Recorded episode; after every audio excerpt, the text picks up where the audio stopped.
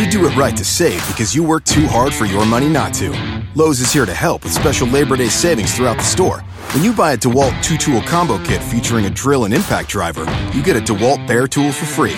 Choose from a reciprocating or circular saw, angle grinder, or 20 volt battery.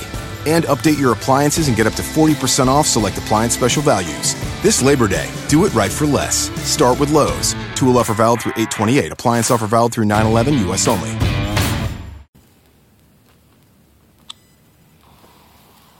Let every nation know, whether it wishes us well or ill, that we shall pay any price, bear any burden, meet any hardship, support any friend, oppose any foe, to assure the survival and the success of liberty.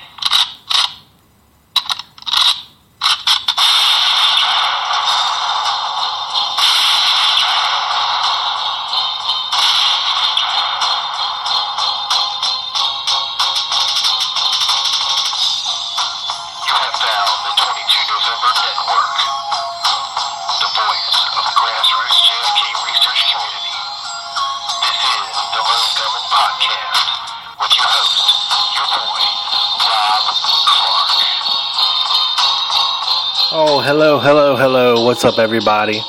And I hope you enjoyed my little opening there. I promise you it will sound better. Hopefully, by the next time I do this. Um, ran into a little technical difficulties this week. Uh, that's why I didn't put another one out earlier this week. I was moving, and I'm still waiting on Comcast to come hook my Wi Fi up that they should have done on uh, Tuesday. So I'm having issues with my tablet and trying to do this right. So I'm I'm doing it the most ghetto way I know possible. It probably sounds like shit, but I promise it will get better. Uh, today we're going to talk a little bit about Mr. Fred Lee Crisman, and we're going to get into some taboo topics of the JFK assassination, including UFOs and Marilyn Monroe and maybe some other things. Depends on if we got enough time or not. Um, the one thing that is a taboo subject in the groups and forums is, of course, the UFO aspect of all this. And I'm not saying it's aliens, and I'm not saying, you know, anything that aliens were responsible for the assassination because they weren't.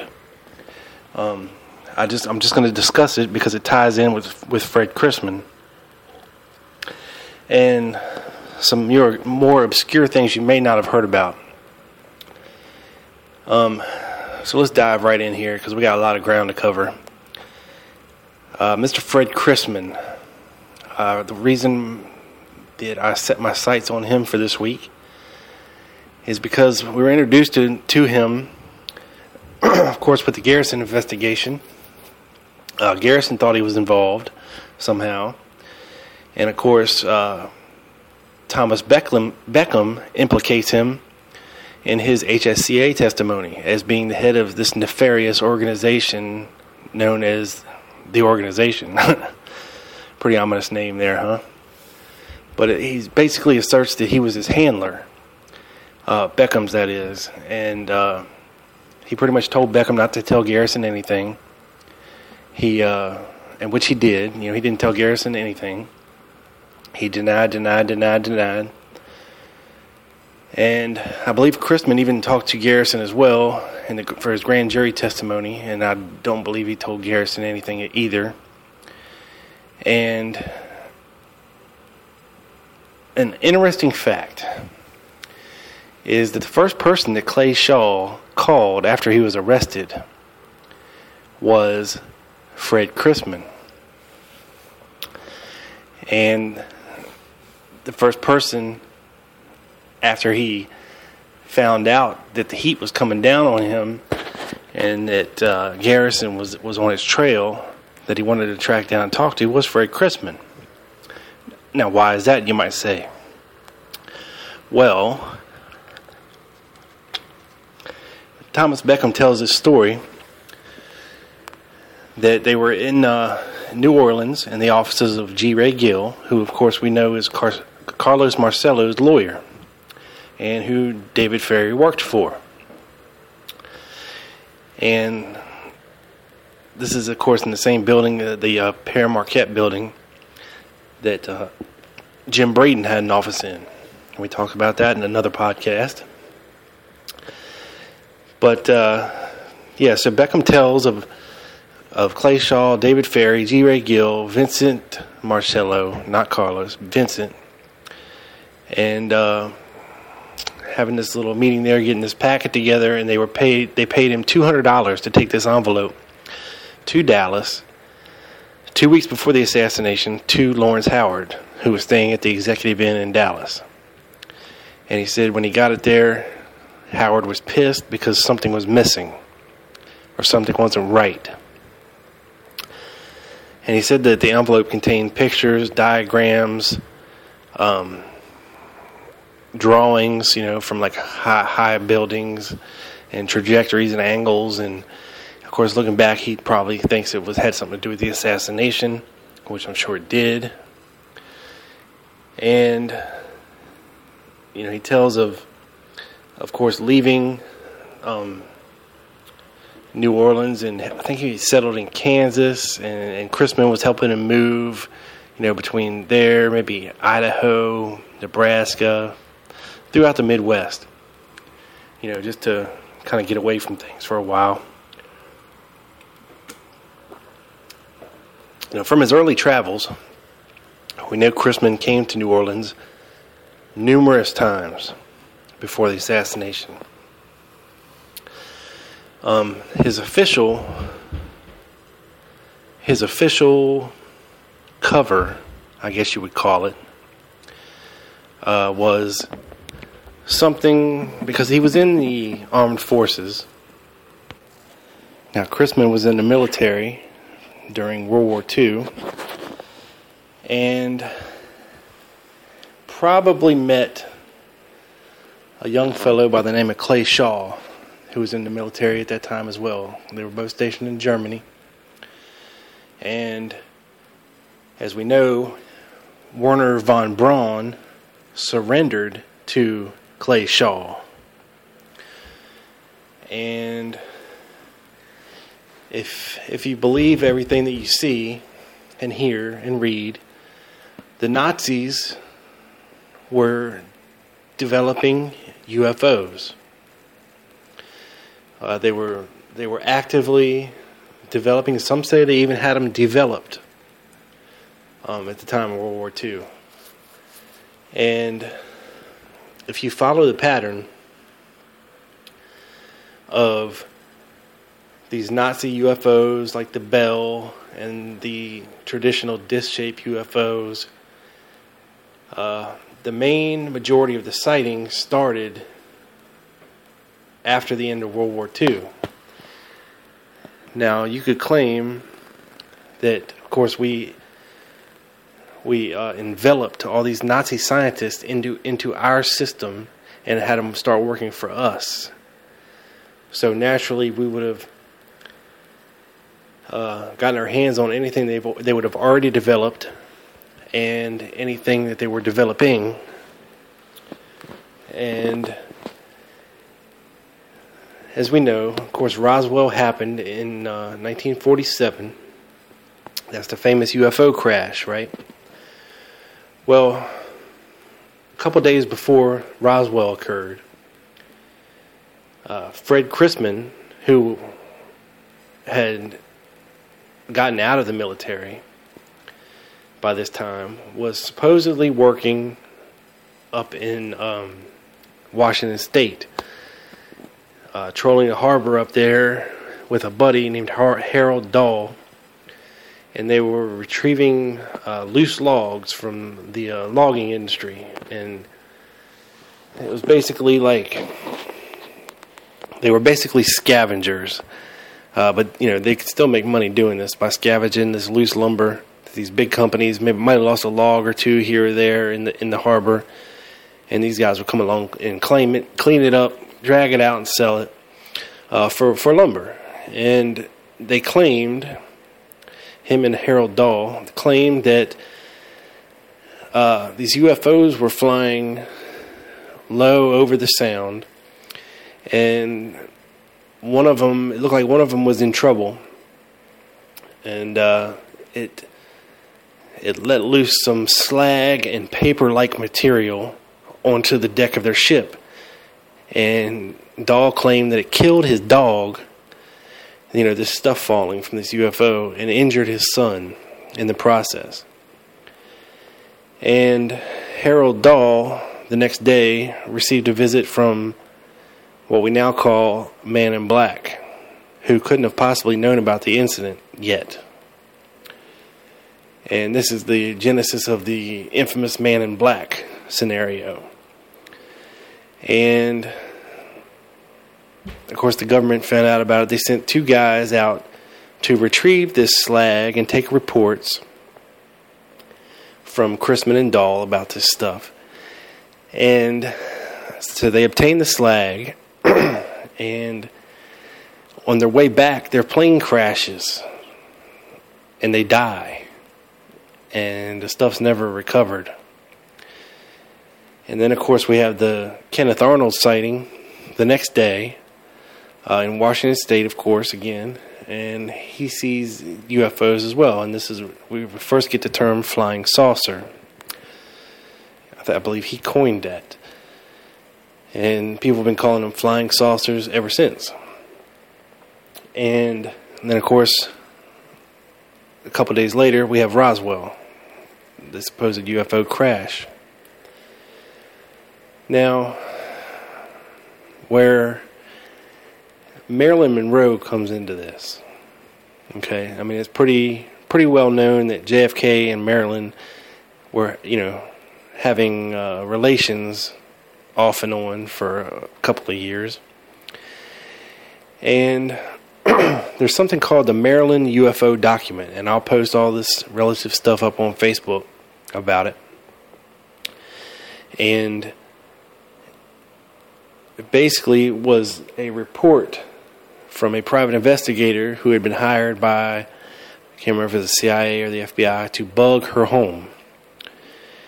And it, basically, it said that that uh, she had told a friend of hers on the phone that that JFK had toured a secret military installation and witnessed firsthand uh, crashed UFOs and dead alien bodies.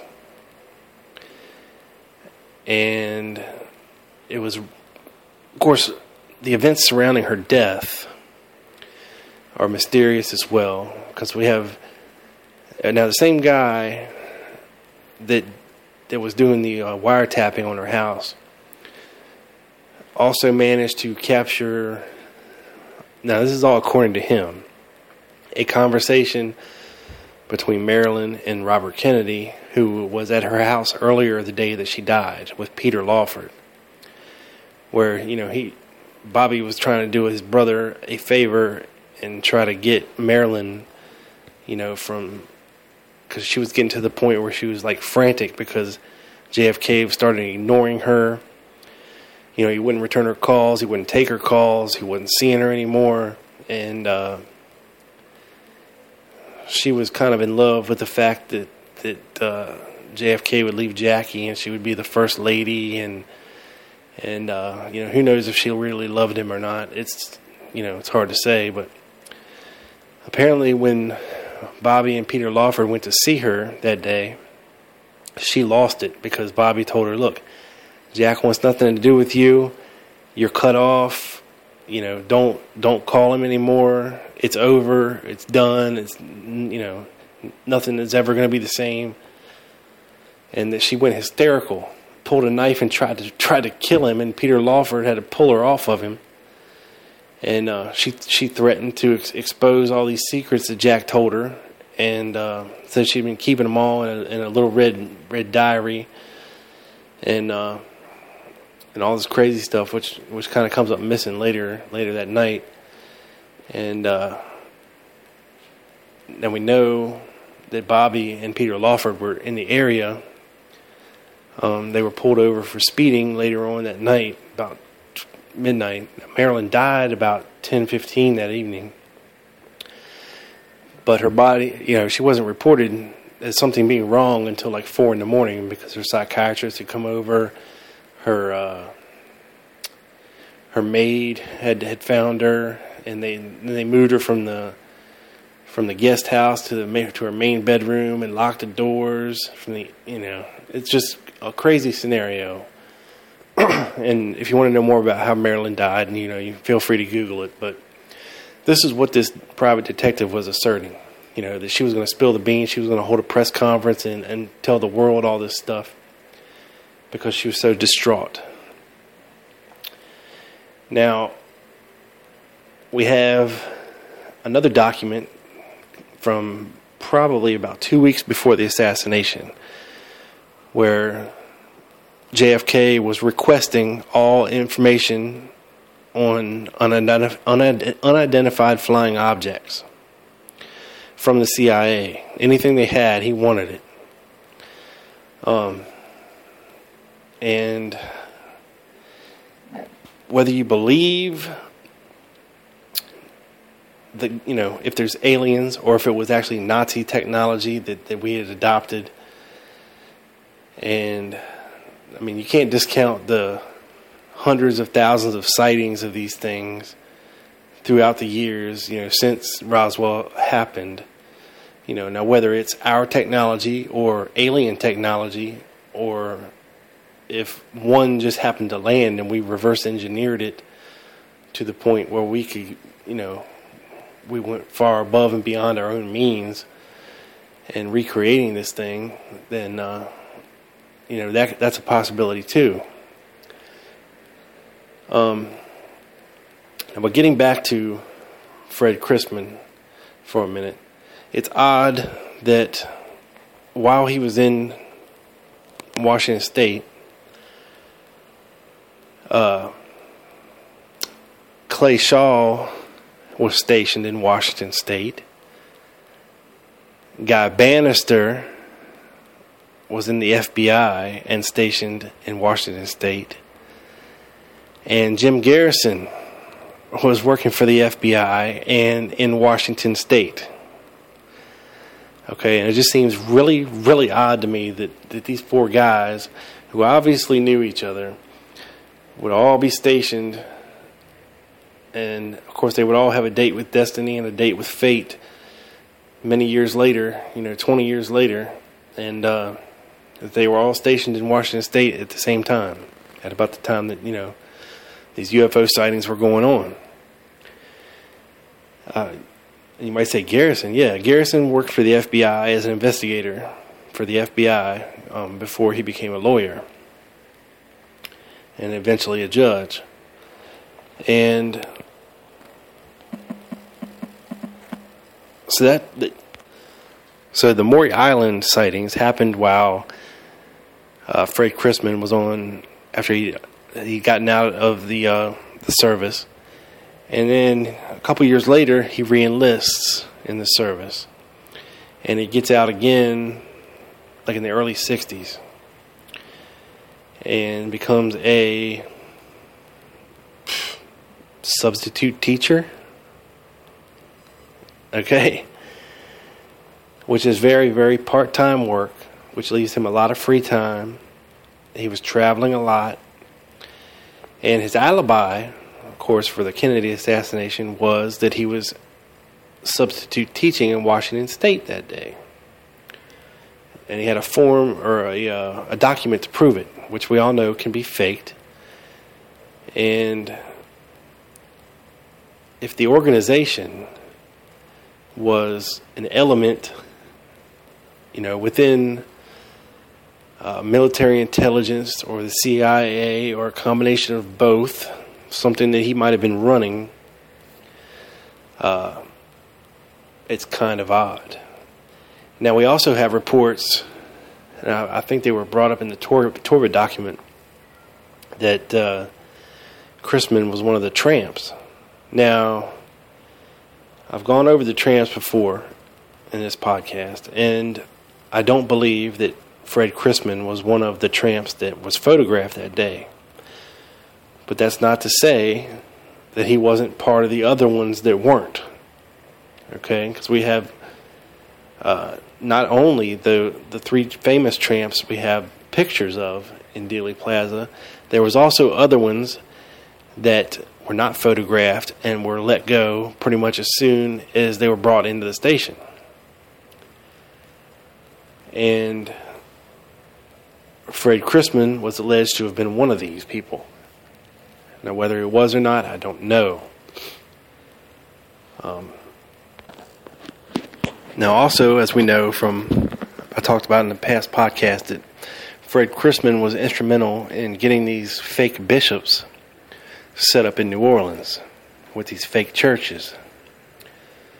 Um, and Thomas Beckham even talks about that as well in his HSCA testimony. And something interesting that I ran across was that there was a church right at the end of the alleyway beside where uh, J.D. Tippit was murdered. It was called the Abundant Life Church. And it was a four story building. And whoever killed Tippit ran down the alley there, took off their jacket, and threw it under a vehicle close by this Abundant Life Church. Now we have reports of somebody going in the church. It could have been like a temporary hideout for whoever shot Tippit. Um, but it, that seems odd to me too because Crisman's this is supposedly Crisman's baby hit this Abundant Life Church there in Dallas, and it just seems really odd that you know the police were responding to somebody holding up in a church at the library, and they had to break off when they heard they had the suspect in the theater. So take that for what you will. Now we know Fred Crisman was a right wing uh, supporter. Uh, later on in his life, in the early '70s, he was he had his own talk show in in uh, Washington State. It was a very right wing political talk show, and which could of course associate him with uh, other extreme right wingers. That myself and Doug have fingered in all this, like General Walker, all these anti-Castro Cubans uh, with their extreme ideals and you know anti-left stance, anti-Kennedy stance. And Beckham described Crisman as always being very confident, uh, very knowledgeable, very well dressed, uh, very uh, polite uh, until he got upset, and he was he got very very it's like flipping a switch almost. And we've been searching and searching and searching for the architect or architects of the assassination. And Thomas Beckham gives it to us on a platter. And people tend to say that oh Beckham is is not credible.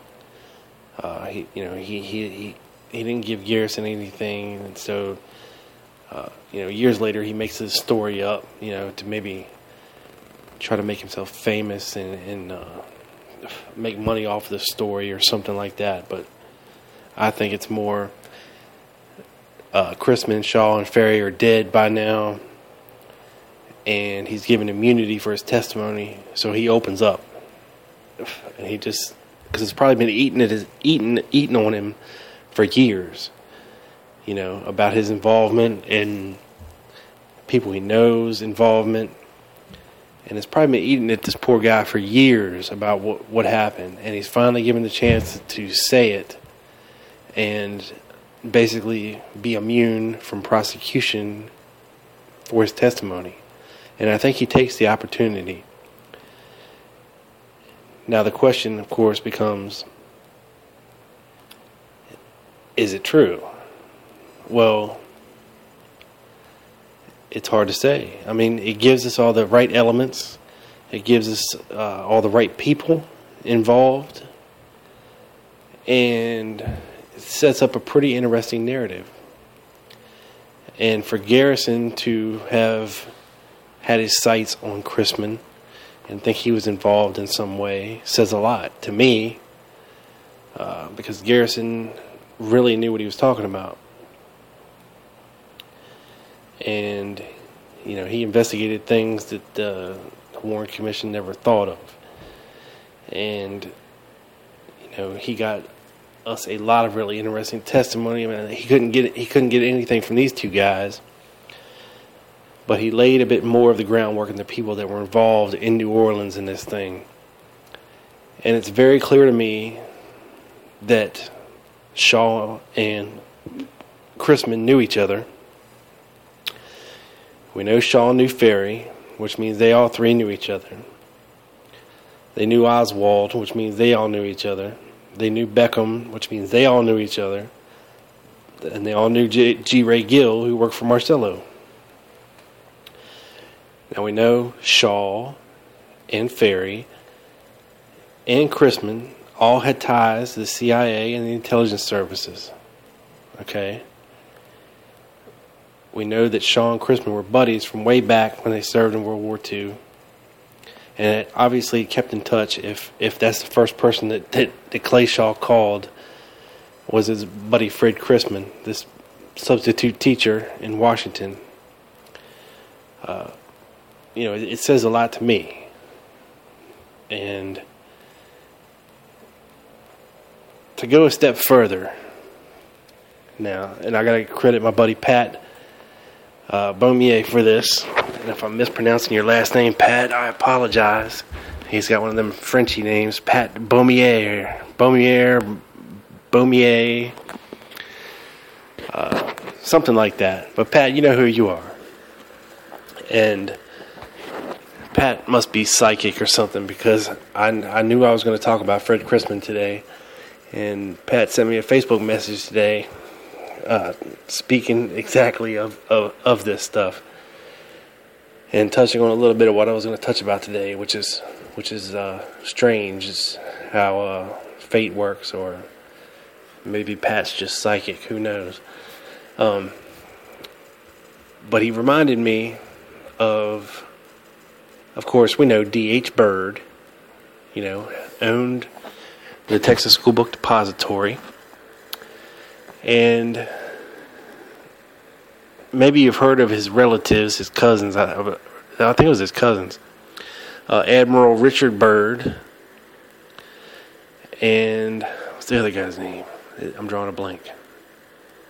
But anyway, I, I, I'm familiar with Admiral Byrd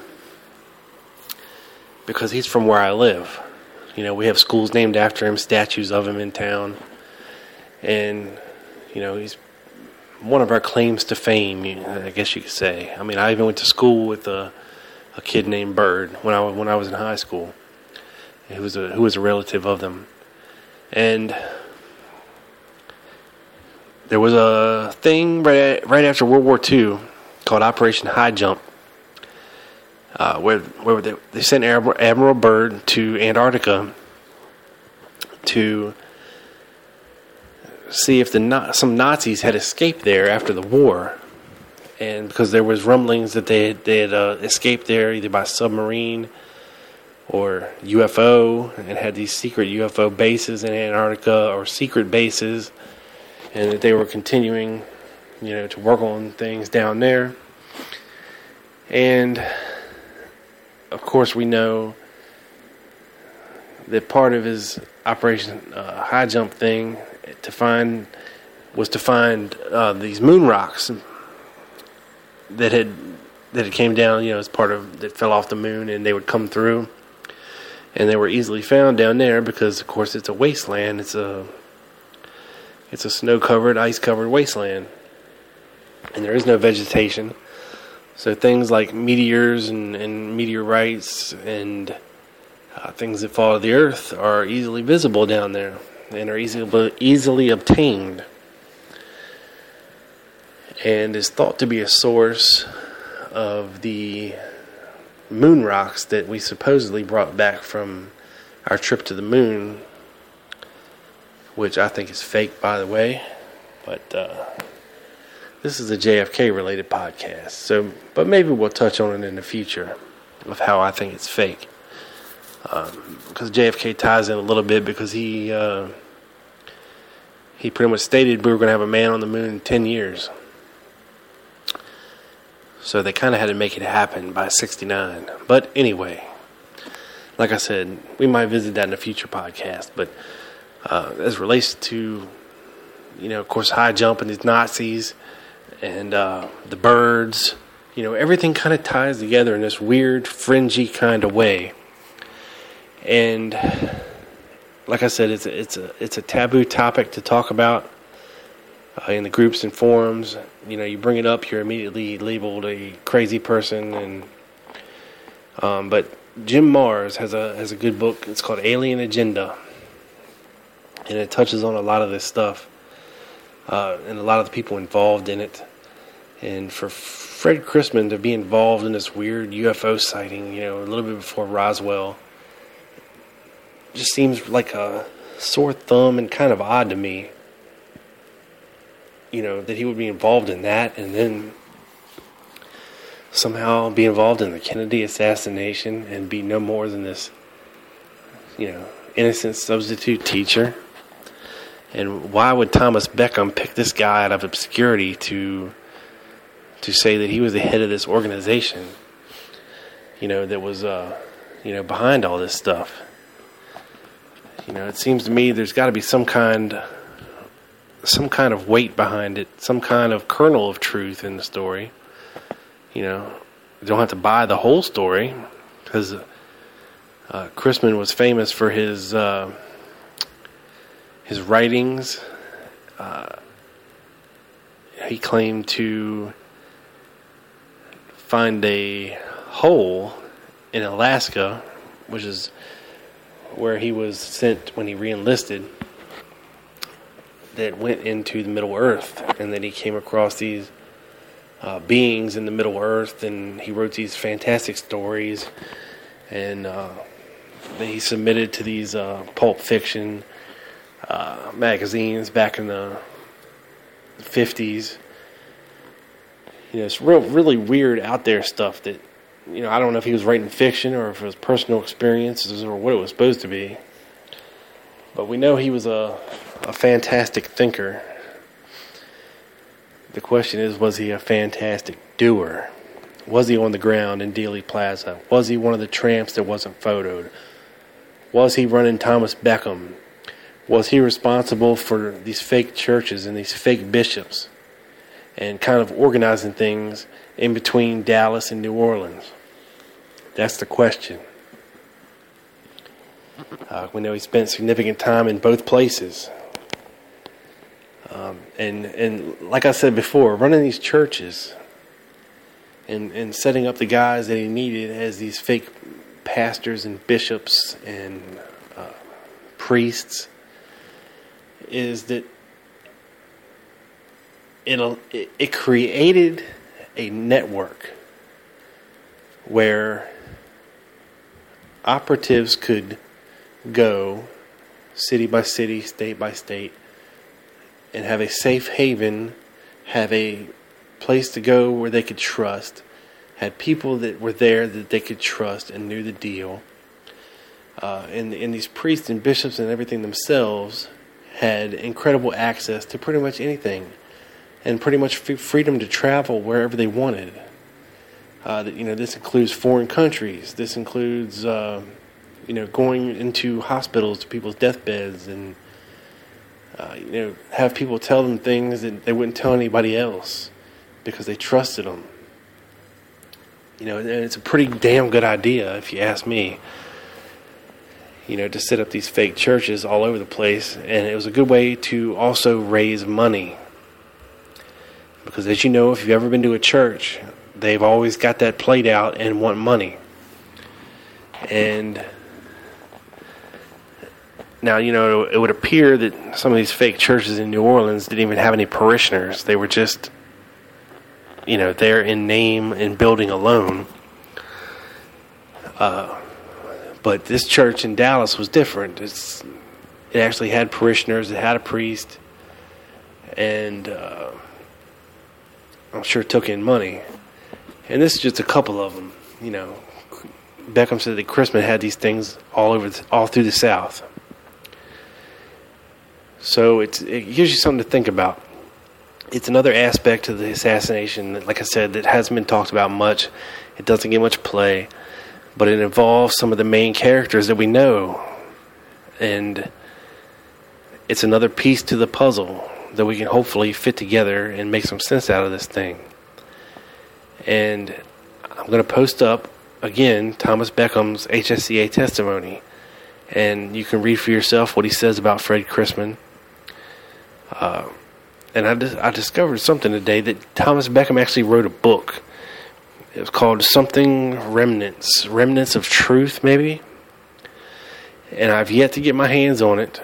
So if anybody knows of any free PDFs that are out there on the web of this thing, uh, you know, or transcripts or summaries or anything, and it, it's spelled awkwardly. It's like B E C K apostrophe H A M as as the author Thomas Beck, Beckham.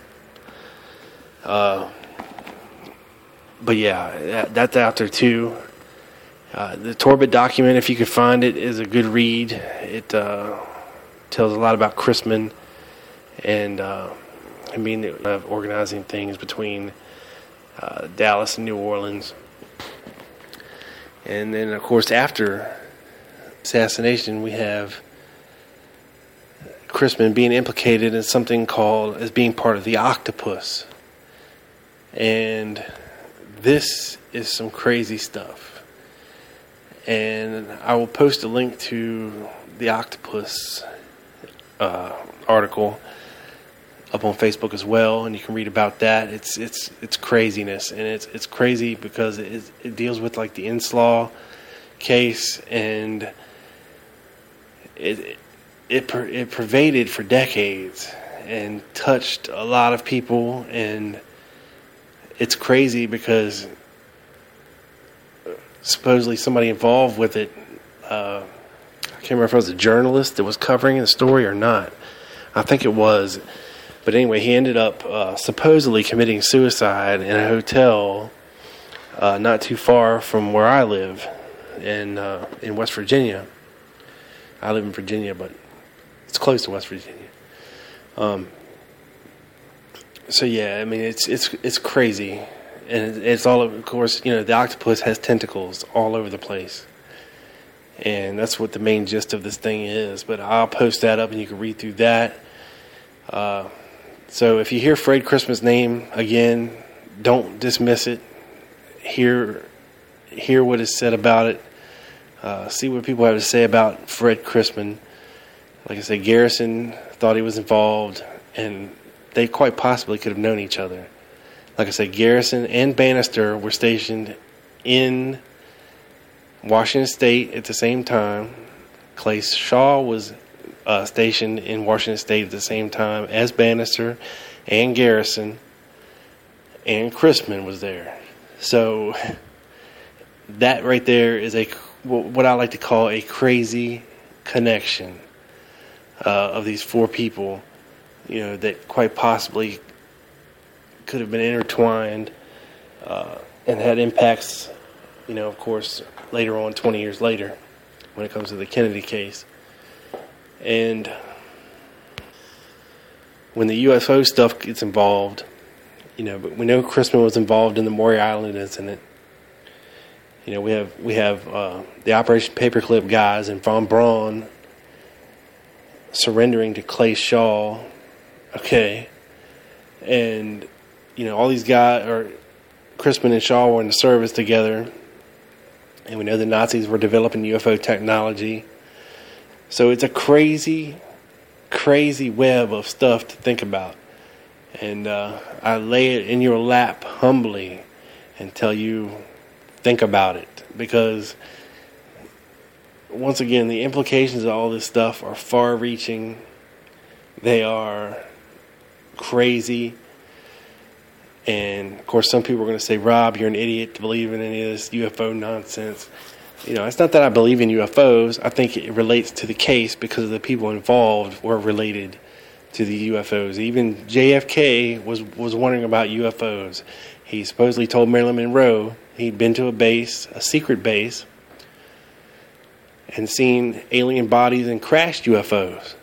This is coming from Marilyn's mouth to her friend, unprompted. Okay, so it's stuff is not is not out there totally. Now, whether it was alien bodies or whether it was Nazi technology, truly, uh, you know, of course, we we don't know yet. Uh, it would it would seem to me that it would be Nazi technology uh, because of the bell, and we've had sightings of the bell in America. Of course, after World War II, the the uh, the Nazi uh, flying saucer, we got pictures of that. It was it was really and truly developed. I don't know if it had capabilities, you know, like the U- UFOs we see or people see today. That can go, you know, super fast, disappear, hover silently, you know, move move move in any direction, turn on a dime, stuff like that. I don't know. Uh, but as you know, we sucked up all of the Nazi scientists that were, you know, centered around developing rockets and aerospace technologies and designing UFOs and rockets. And Clay Shaw accepted their surrender, and you know, Crisman was there. Clay Shaw, the first person Clay Shaw called was Fred Crisman, which tells you a lot. Okay, that means that Crisman would have been a man who knew what to do, who knew what to say, because uh, he did the same with Thomas Beckham. Um, so take it for what you will. Think about it. I'm going to post everything up on Facebook. Thank you to Pat Beaumier for reminding me of the Byrd and Operation High Jump and Nazi bases down there, UFOs possibly down there. And look forward to Doug and his excellent podcast, The Dallas Action. I believe he's going to have one coming later tonight or tomorrow. Look for him on Black Op Radio every month or close thereabouts to it. And please keep liking and sharing our podcasts everywhere you can. If you enjoy them, other people will too. And they don't have to be JFK buffs, okay? Hopefully they can learn something from this stuff because it, the JFK assassination and the people that did it are still in control of the country today as we speak. And it's getting worse and worse and worse. The control is getting tighter and tighter and tighter. And the more people we make aware of this stuff, the better. Um, but yes, and thank you to Adam Webb of the Web of Conspiracy podcast. You can find here on Spreaker uh, for for his generous shout outs to the Lone Gunman podcast uh, two weeks ago. I very much appreciate it. It was very much felt. And if you, if any of my listeners would like to expand their conspiracy knowledge, I highly recommend Adam's show, The Web of Conspiracy. That's web with two B's. Uh, so please check him out. He's doing good things over there, and his following is growing every day. And me and Doug appreciate everybody that listens and shares and uh, comments, interacts. You know, we that's what we're here for. Uh, we like talking about this stuff, and hopefully you'd like to uh, listen and talk too. So, any comments about the show, hit me up in the comments section. Send me an email. Head to the Facebook page. It's all streamlined right there on Spreaker for you on my info page. Everything is one click away. I couldn't make it easier for you if I tried. Once again, thank you for listening. Check out Doug's podcast, The Dallas Action. Hopefully, we'll have some big news here to drop on you as you heard in the intro, uh, this is the 22 November Network. Uh, this is the voice of the grassroots research community, and you are a part of it, people. Don't ever forget that. Until next time, this some bitch is in the can, beam to the satellite, down to your ears. This is Rob Clark, out. You do it right to save because you work too hard for your money not to. Lowe's is here to help with special Labor Day savings throughout the store. When you buy a DeWalt two tool combo kit featuring a drill and impact driver, you get a DeWalt Bare tool for free. Choose from a reciprocating or circular saw, angle grinder, or 20 volt battery.